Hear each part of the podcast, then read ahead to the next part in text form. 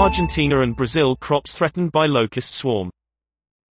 The insects have already caused damage to crops in Paraguay and could head for Uruguay next.